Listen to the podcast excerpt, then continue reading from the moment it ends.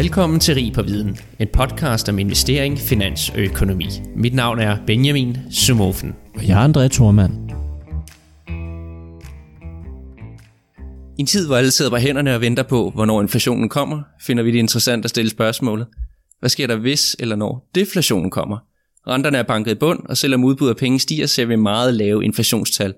Så sent som i november måned kunne man læse nyhedsoverskrifter omhandlende om nylig deflation i euroområdet. I denne episode af Rig på Viden forsøger vi at afklare konsekvenserne af deflation, og hvorvidt forskning mener, det vil påvirke noget så relevant som aktiemarkedet. Videt er på besøg hos Bankinvest, hvor vi har fået lov til at tale med Michael Clemens, som er chef for det porteføljeforvalter herude. Så tak fordi vi må komme, Michael. Ja, velkommen. Kan du ikke starte med sådan at fortælle lidt om dig selv og din karriere og sådan, hvordan du er nået hertil? Jo, altså nu har jeg været i markedet i omkring 30 år. Startede i 1990 i Sydbank som makroanalytiker. Det blev hurtigt til aktieanalytiker, som jeg så var i 14-15 år. Så var der lidt frem og tilbage med noget private equity og aktieanalyse, indtil jeg egentlig blev porteføljemanager på aktier, og har været det de sidste 12-13 år her i Bankinvest, og kørt min egen fond i de sidste 10 år. Hvorfor blev det sådan lige den finansielle sektor, dengang du valgte at gå ind i det? Det er et tilfælde. Mit første job var faktisk noget forskning på Handelshøjskolen i Aarhus, men på grund af besparelser, last in, first out, så røg jeg ud, og så kom jeg til Sydbank i stedet for at lave makroøkonomi, og det var egentlig meget sjovt. Jeg har ikke haft finansiering på Handelshøjskolen, da jeg blev kendt mærke. Jeg er kendt mærke i organisation, så lige med finansiering, det er kommet senere. Okay, nå, men det er jo sådan lidt en anderledes vej, hvad kan man sige, ind i makro. Den fond, du sidder med, er der noget sådan karakteristisk for den? Ja, altså det er en udbyttefond. Mine undersøgelser viser, at udbytteaktier historisk har klaret sig bedre end aktier, som ikke betaler udbytter. Og det har noget at gøre med, at det er blandt andet en god indikator på corporate governance, at man tager minoritetsaktionærerne alvorligt ved at betale udbytte. Det er den ene ting. Den anden ting er, at det er en ligevægtet fond. Jeg har ikke conviction nok til at tro på, at en aktie, jeg har en position på 8%, at den ikke går galt. Hvis den går grueligt galt, så går det galt for hele fonden. Hvis jeg har 50 aktier, og en aktie på 2% vægt, den går galt, så går det ikke galt for hele fonden. Det kan man godt indhente. Så det er noget med, det eneste sikre ved aktier, det er det usikre. Og derfor risiko, det er allerførste, som jeg tager med til hverdag. Hvis vi så prøver at hoppe lidt ned til dagens emne, så skal det jo handle om deflation, som jo er et eller andet sted overset emne i litteraturen. Kan du ikke prøve at lidt fortælle om sådan, hvorfor besluttede du dig at skrive om deflation, og hvad for nogle tanker var det, du gjorde dig, før du begyndte at skrive den her artikel, vi skal tale om i dag? Ja, altså jeg har egentlig altid interesseret mig meget for Fed-modellen. Den der model, der siger, at den omvendte PE, altså earnings yield minus renten, er en indikator, sådan en taktisk indikator for aktiemarkedet. Og den virker måske sådan på horisonter på en 2-3 år. Det er meget svært at finde nogle indikatorer, der virker sådan på 6 måneder, 12 måneder. Og PE som sådan virker bedst, når man kigger sådan 10 år ud.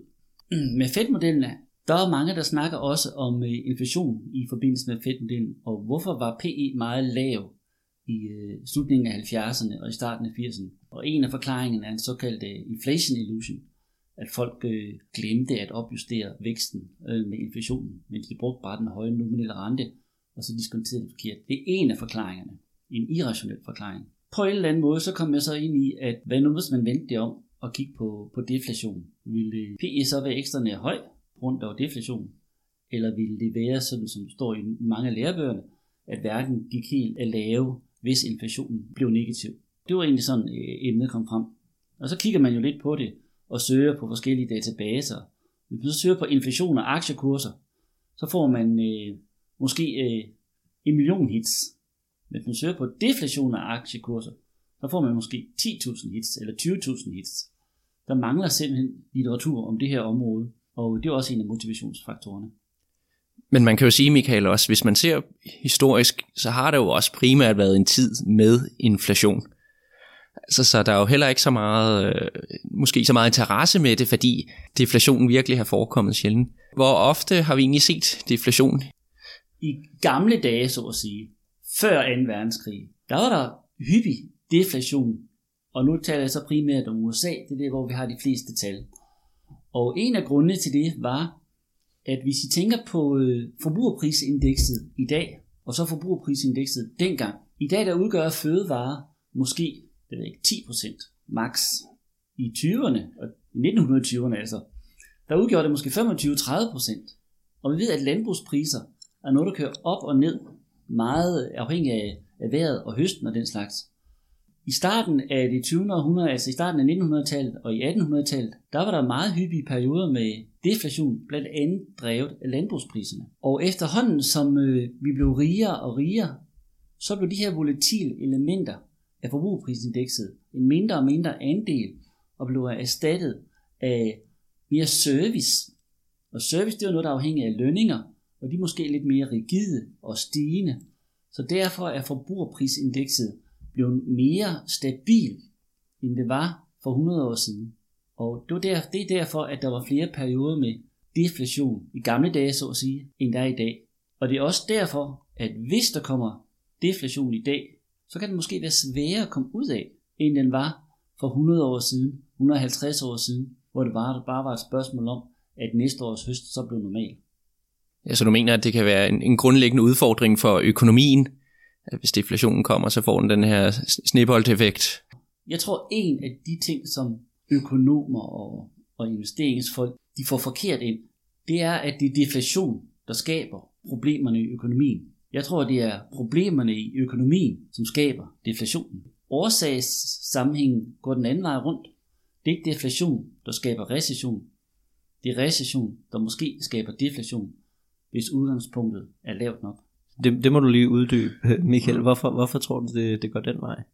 Det er en masse studier om økonomisk vækst i forskellige inflationssituationer, hvor man igennem 150 år har kigget på BNP-vækst, om inflationen har været høj, lav eller mild deflation eller høj deflation.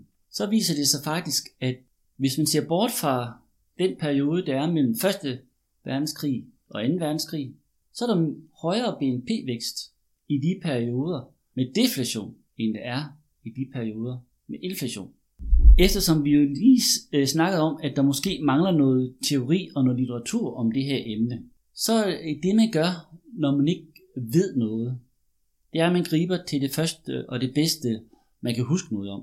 Og det første og det bedste, økonomer i dag, de kan huske noget om med hensyn til deflation, det er enten Japan, eller depressionen i 30'erne i USA. Der er selvfølgelig klart, at der ikke er nogen, der vil opleve en situation som deflationen og recessionen. Og når man så de to ting sammen, så bliver det sådan en depression. Det er jo ligesom hønen og ægget. Hvad kom egentlig først her? Da krisen startede i 30'erne med krakket i 29, der havde der været 10 år med landbrugskrise i USA. Det vil sige faldende landbrugspriser. Det vil sige, der har været en indkomstoverførsel fra landbruget til byerhvervene. Og jeg tror, at den højere levestandard der i byerne var en af baggrunden for de brølende 20'ere, som også medvirkende til, at aktiekurserne steg. Og da det så blev for meget, så krakkede aktiekursen. Og så de sekundære erhverv og de tertiære erhverv i økonomien blev lige pludselig kastet ud i den krise, som de primære erhverv, landbruget, havde været i 10 år allerede der. Og når de tre ting ramler sammen, så gik det meget galt, og økonomien faldt sammen. Og dengang var Federal Reserve jo mere eller mindre nydannet, og ikke havde så meget forstand på, hvad man skulle gøre i forskellige situationer.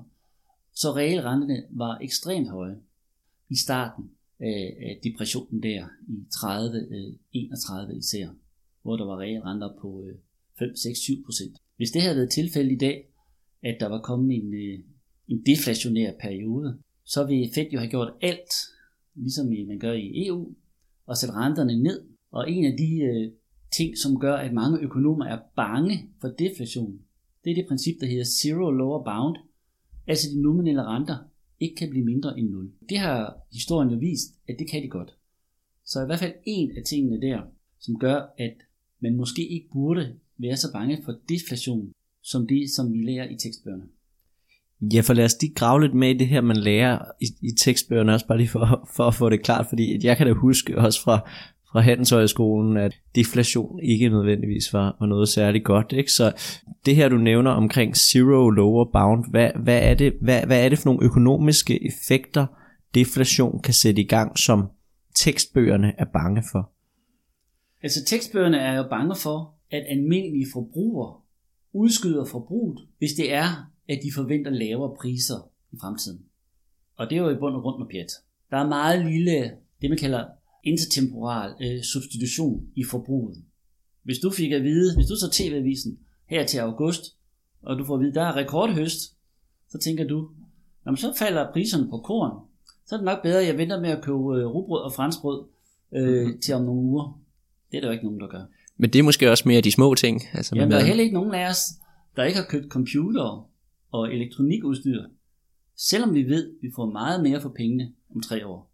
Så det er et rimelig dårligt argument, det der med, at folk venter med at udskyde forbruget. Det kan selvfølgelig være enkelte ting, hvis nu der er nogen, der siger, at afgifterne på biler falder om måneden, så venter man en måned med det.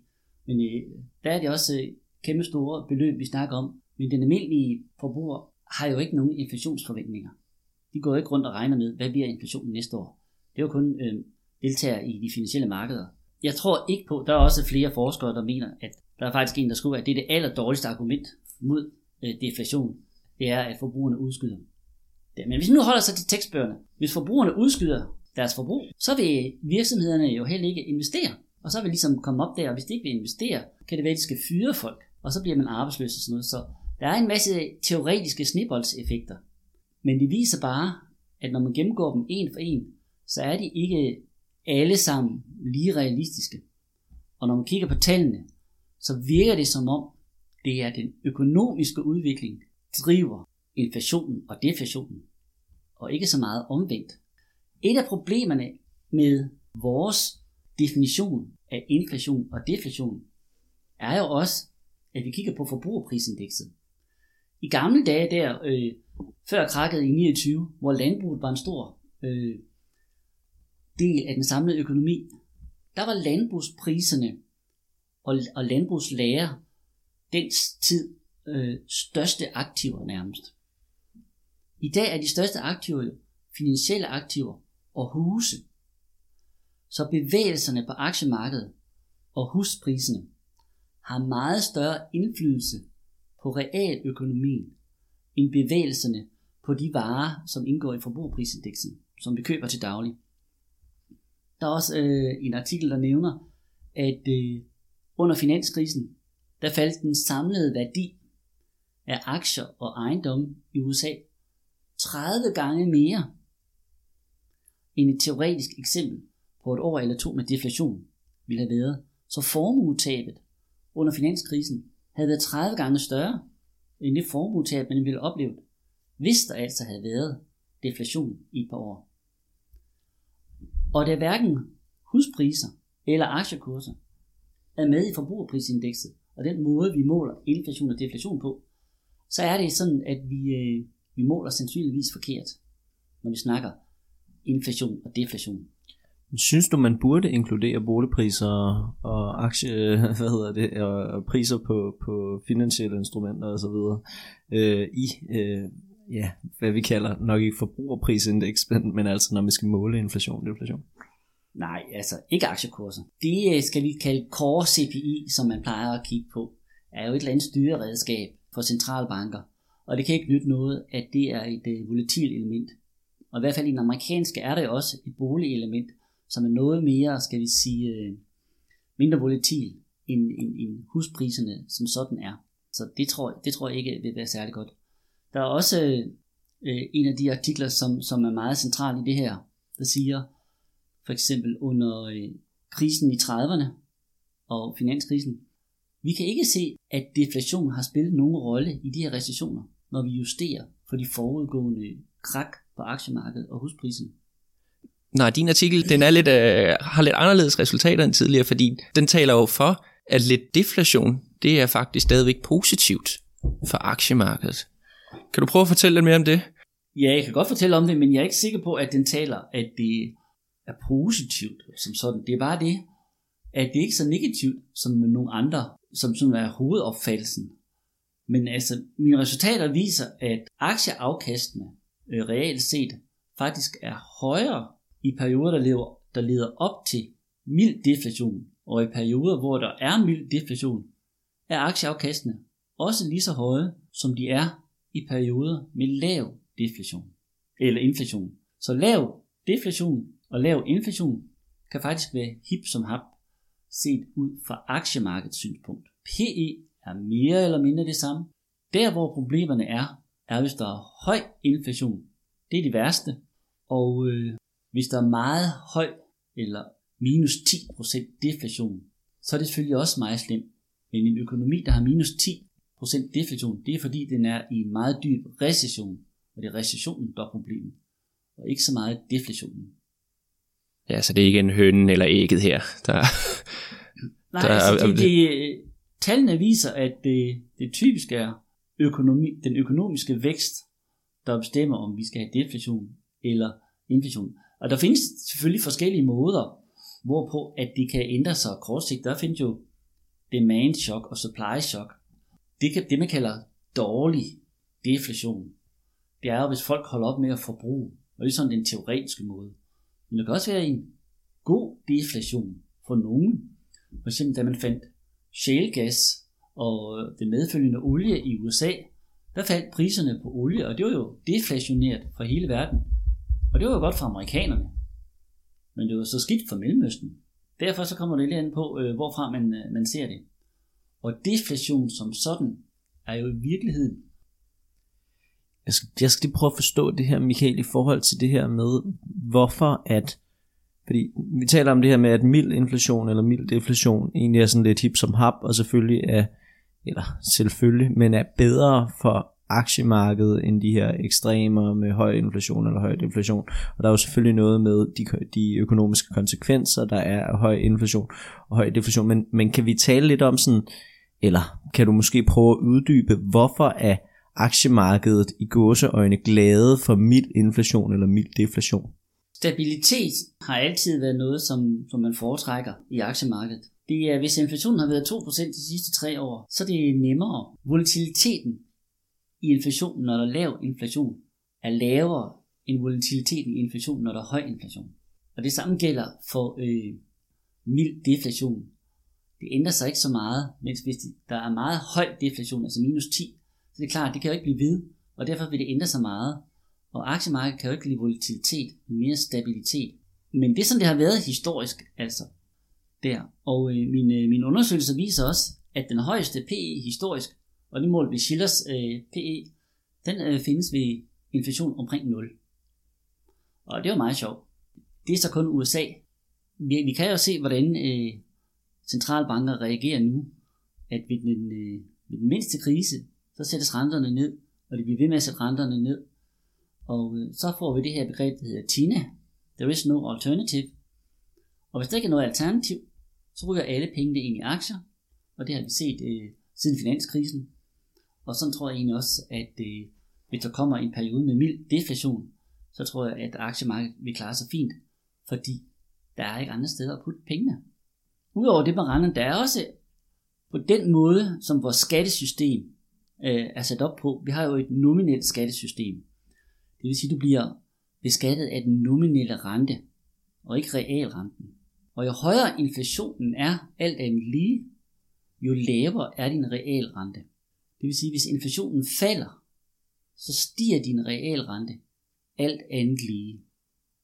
Og hvis inflationen bliver ved med at falde, så stiger din realrente endnu mere. Men hvis du var tilfreds med 0% i realrenten, da inflationen var høj, kan det også godt være, at du er tilfreds med 0% i realrente, når inflationen er lav. Er det både for investor og låntagers synspunkt? Det er investor her. Det er investor. Men vi har lige hørt, at realrenten steg, når inflationen faldt. Det vil sige, at han kan sænke sit reale afkastkrav. Når du sænker dit reale afkastkrav, så falder din diskonteringsrente, og PE stiger.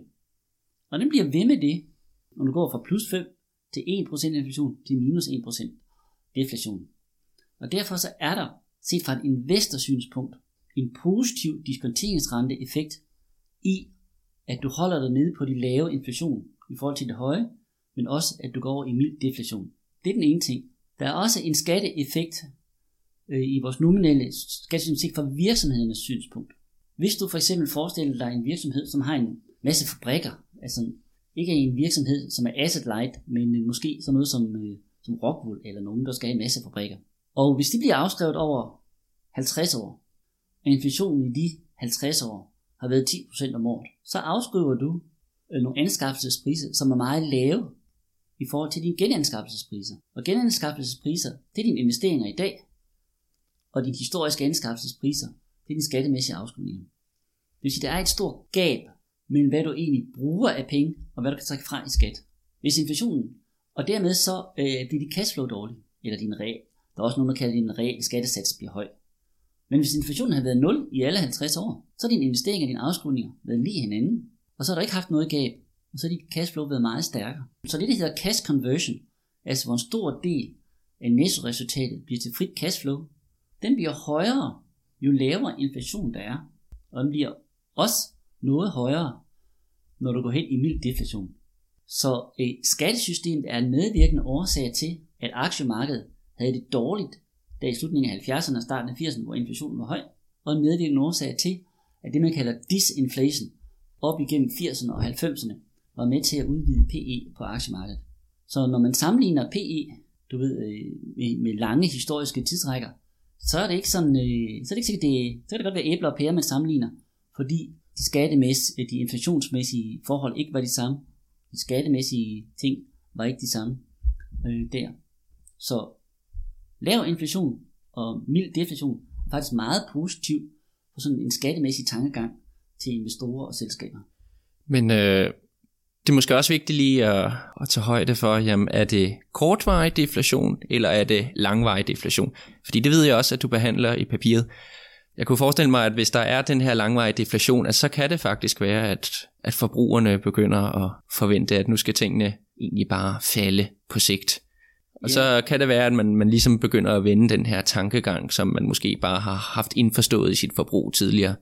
Problemet er, at jeg tror ikke, forbrugere har inflationsforventninger. Og fra Japan, OECD for eksempel, når de laver forecast på Japan, det er midt i 90'erne, hvor de havde lange perioder med mild deflation. Der var ikke sådan noget, at det var noget, der blev ved. Der var forventningen hele tiden, at det blev bedre. Og efter 2 år var det væk. Der har jo været sådan en episode nede i Japan med, at altså efter de havde været vant til, at priserne havde faldt i årvis, så måske ikke en så stærk reference at fyre af, men der havde været en episode med sådan en kæde, der solgte noget. Kentucky Fried Chicken a la Japan, dernede, som de bruger. Og de havde sat prisen op fra $3,6 til $3,8. Og det havde virkelig skabt overskrifter dernede, fordi lige pludselig så steg priserne. Men der var jo generelt sådan en folkementalitet, oj, priserne, det skal falde. Altså jeg tænker, det må da også være usundt at have en økonomi, hvor at folk, de regner så stærkt med, at priserne ikke kan stige. Og så det gør jo bare, at man sparer op. Og det er jo hele grundideen med multiplikatoren, at man skal ud og bruge pengene. Altså det her, jeg ser, at den langvarige deflation kan have en udfordring. Ja, altså nu tænker du som en gængs økonom. Altså det eneste, jeg tænker på, når folk de siger, at vi skal ud og bruge penge, det er, at vi skal forurene noget mere. Så jo flere penge folk de sparer op, jo bedre synes jeg det er. Men det er jo så et eller andet carbonøkonomisk tankegang, og ikke noget med traditionel BNP-tankegang. Men når det så er sagt, det er rigtigt, at i Japan er de jo vant til, at det er plus minus 0. Og når det så lige pludselig ikke er plus minus 0, så kigger man så selvfølgelig efter det. Og det har helt sikkert skabt overskrifter. Der er nok aldrig nogen, der har opdaget det, hvis det ikke var kommet i aviserne eller et eller andet. Men jeg kender ikke lige det der eksempel. Men i den periode, hvor Japan havde mild deflation, og man har selvfølgelig undersøgt det der også japanske og amerikanske forskere og sådan noget, og de har ikke fundet nogen sammenhæng mellem deflation og dårlig økonomisk udvikling. Rent faktisk har Japan jo haft pæn BNP-vækst per capita i de perioder der, og flere af forskerne der, som også har været centralbankchefer, siger, at deflationen har simpelthen ikke været slemt nok i Japan, der den har haft indflydelse på realøkonomien. Men har, altså uden at have fuldstændig styr på tallene i Japan, så har det japanske aktiemarked over den her periode med deflation vel ikke klaret sig så godt, eller husker jeg forkert? Nej, du husker rigtigt. Altså det, man skal huske på, det var, at Japan havde jo en aktieboble, som toppede i 1990. I modsætning til, da IT-boblen toppede i USA i år 2000, der tog det sådan 2 år at få det normaliseret. I Japan tog det 10 år. Der var det ikke sådan, at PE lige pludselig faldt fra 50 og så ned til 15 igen. Det tog nærmest 10 år for at få de der normaliseret. Og det var en af grundene til, at Japans aktiemarked var så dårligt i 90'erne. Nogle af de bedste porteføljemanager i Danmark med fantastiske track records, de sagde også, at det eneste, man skulle gøre i Japan, det eneste, man skulle gøre for at outperforme, det var, at man skulle undervægte Japan i 90'erne. Og det gjorde det så med fantastiske resultater til følge. Så jeg tror, at det er en af, at når man kigger på det japanske aktiemarked, så skal man huske, at udgangspunktet var meget, meget højt. Er rådet stadigvæk at underperforme eller undervægte Japan så? Og der er så udgangspunktet jo, at befolkningstallet vil falde i de næste mange år. Det vil sige, at man har sandsynligvis en økonomi, der nominelt vil vokse mindre end for eksempel den amerikanske eller kanadiske økonomi. At købe noget indlandsk japansk vil så være at købe noget lavvækst. Og den største investor i japanske aktier, det er den japanske centralbank. Og de har endnu mere gæld end italienerne. Det er sådan lidt med krydsede fingre og tro, håb og kærlighed, hvis man køber japanske aktier der. Fordi det er virkelig, hvem skal købe de aktier, hvis centralbanken ikke gør det? Personligt er jeg undervægtet japanske aktier. Men det skyldes også, når man har fundet en god japansk aktie, der ser udmærket ud, så finder man ud af, at regnskabet kun er på japansk, og så kan man ikke investere i den. Men det her spil med centralbankerne, altså, fordi jeg synes faktisk, det er meget interessant det her med Japan, at man ligesom, hvis man vælger at have et view på, om man vil ind i Japan, at man så skal have et bet på, hvorvidt centralbanken agerer på en eller anden vis måde over for aktiemarkedet. Altså, hvordan tænker du det ind, når du ligesom investerer, at centralbanken har den rolle, som den nu engang har? Men altså, det er noget af det, som vi indledte med, det er, altså risiko er det vigtigste for mig. Jeg synes bare, at Japan er længere ud af den risikokurve i forhold til Europa og USA med hensyn til, hvad vil der ske, hvis centralbanken lige pludselig holdt op med at gøre det, de nu gør. Og det er den ene ting. Og den anden ting er, hvis man ikke kan få nogle ordentlige informationer på et sprog, man kan forstå, så må man holde sig væk. I en store sammenhæng, der er Japan heller ikke så vigtig for det globale aktiemarked, som det var engang. Cool. Sådan for lige at runde af, så synes jeg, at deflation har jo et dårligt ry, og det har det stadigvæk. Men det er i virkeligheden recession, der er problemet, og ikke deflation. Deflation kommer meget, meget sjældent af sig selv. Det kommer typisk, hvis der har været en meget dårlig økonomisk udvikling et stykke tid i træk. Og en måned med negativ vækst i forbrugerprisindekset, det er jo ikke deflation. Det skal være sådan 12 måneder i træk, skal det være under 0. Det er sådan den standarddefinition. Det bliver svært i dag. Men hvis det kommer i dag, bliver det også svært at komme ud af. Det er også derfor, at jeg tror, at hvis vi når derhen, så vil de centralbanker gøre endnu mere, end det vi allerede har set. USA har jo ikke haft negative renter, sådan som vi har set det i Europa. Og bankerne nu er begyndt at implementere det over for sine borgere. Så Zero Lower Bound er for længst væk i Japan og Europa. Og hvis de skulle komme dertil i USA, så vil det også ske det i USA. Så derfor kan man godt holde skindet på næsen der, aktiemarkedsmæssigt. Fordi der vil ikke være noget alternativ. Selvfølgelig vil det være skidt for økonomien, på grund af den lave økonomiske vækst. Ikke så meget, fordi der er et år eller to, hvor priserne falder 1% eller 2%. Fordi som du lige nævnte før, der er jo masser af sektorer, hvor priserne har været faldende i årevis. Hvis vi tager telekomsektoren i Europa, der har priserne jo været faldet siden år 2000. Hvad koster 1 megabit eller 1 minut samtale eller 1 sms? Og de har bare været faldende og faldende og faldende. Brancher har været investeret i. Det er ikke noget med det, men samfundet er der klart så fint nok, og alle selskaberne har overlevet og ikke har været ved at gå nedenom med hjem, medmindre de har gjort noget specielt dumt. Men de har klart den. Så man kan godt leve med deflation i en branche, hvis der altså er noget volumenvækst, som ligesom kan kompensere lidt for det. Skal vi ikke lade det være ordene for denne gang? Ja, tusind tak fordi vi måtte komme, Michael. Det var virkelig interessant. Ja, velbekomme. Tak fordi du lyttede med til Rig på Viden. Vi håber, du blev klogere og vil lytte med en anden gang. På genhør.